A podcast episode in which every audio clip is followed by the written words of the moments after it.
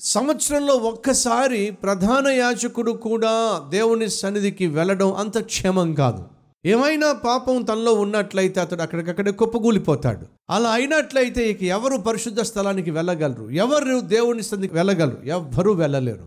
ప్రియ సహోదరులు సహోదరులు వినండి. యేసుక్రీస్తు ఒకే ఒక్కసారి సిలువలో పాప పరిహారార్థ బలిగా తాను మరణించినప్పుడు ఏం జరిగిందో తెలుసా? దేవుని మందిరంలో అతి పరిశుద్ధ స్థలానికి పరిశుద్ధ స్థలానికి మధ్య ఉన్న తెర ఏదైతే ఉందో అది చిరిగిపోయింది. అనగా అర్థం తెలుసా?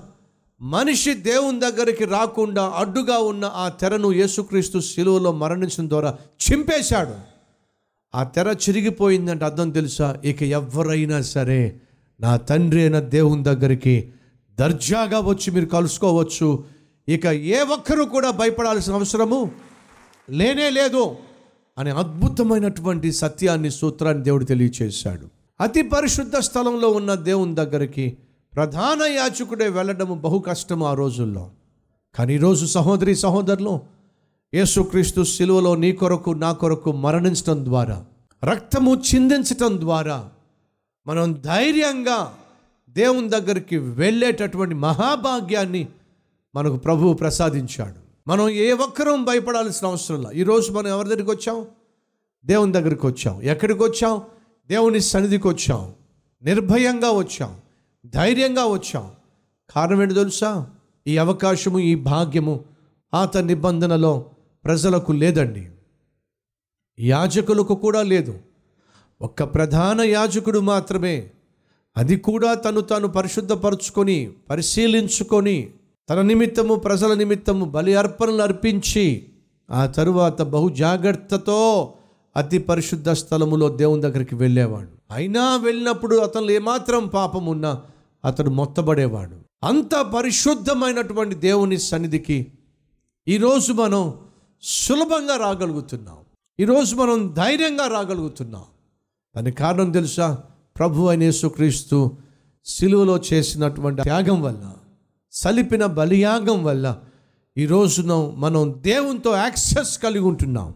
అబ్బా తండ్రి అని దేవుణ్ణి పిలవగలుగుతున్నాం. ఎంత గొప్ప ఆధిక్యత ఎంత గొప్ప ధన్యత దేవుడు మనకు అనుగ్రహించాడు. వినండి దేవుడు అన్నాడు నేను మీ మధ్య నివసించాలి ఆశిస్తున్నాను. అలా నివసించాలి అని ఆశిస్తున్న దేవుడు అతి పరిశుద్ధ స్థలంలో మాత్రమే నివసించేవాడు. మందసం పైన ఉన్నటువంటి కరుణాపీఠం పైన దేవుడు నివసించేవాడు. అలాంటి దేవుడు ఈరోజు ఎక్కడ నివసిస్తున్నాడో తెలుసా మీకు? చెప్పగలరా? ఎక్కడ నివసిస్తున్నాడయ్యా అంటే మన శరీరంలో మన హృదయంలో. ఆ దేవదేవుడు దిగి వచ్చి మన హృదయంలో నివసించటానికి ఇష్టపడ్డాడు.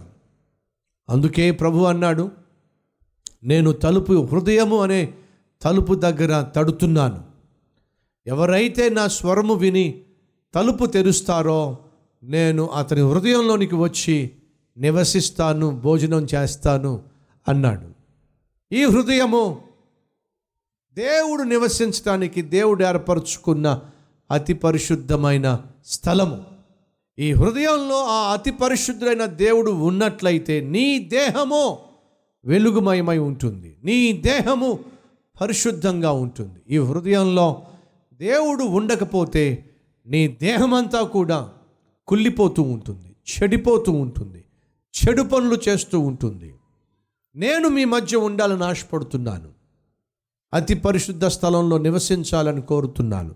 అని ఆనాడు దేవుడు సెలవిచ్చినట్టుగా ఈనాడు కూడా దేవుడు మన మధ్య నివసించాలి ఆశిస్తున్నాడు. ఎక్కడా?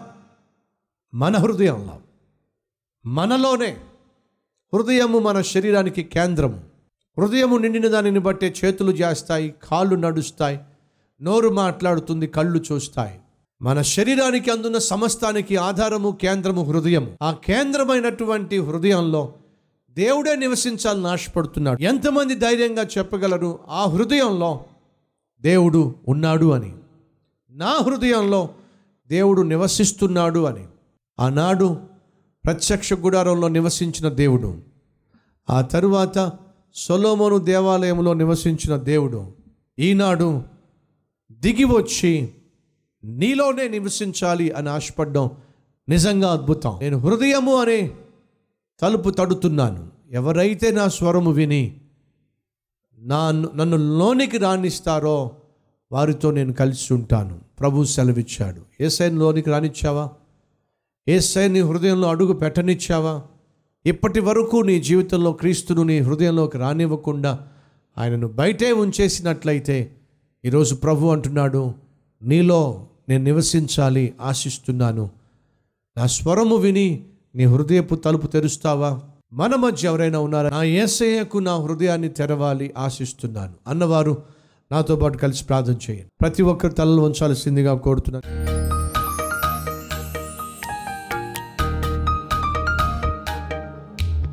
మహాపరిశుద్ధుడు అయిన ప్రేమ కలిగిన తండ్రి మేము నీ సన్నిధికి చేరుకోవడం సాధ్యము కాదు. పరిశుద్ధత లేకుండా దేవుని సన్నిధిలో అడుగు పెట్టడం సాధ్యం కాదు అని తెలియచేస్తుంది. ఈ లోకంలో ఎవరైనా నిన్ను సంధించాలంటే నీ దగ్గరికి రావాలంటే ఒకే ఒక ద్వారము. అది ప్రభు అయిన యేసుక్రీస్తు మాత్రమే.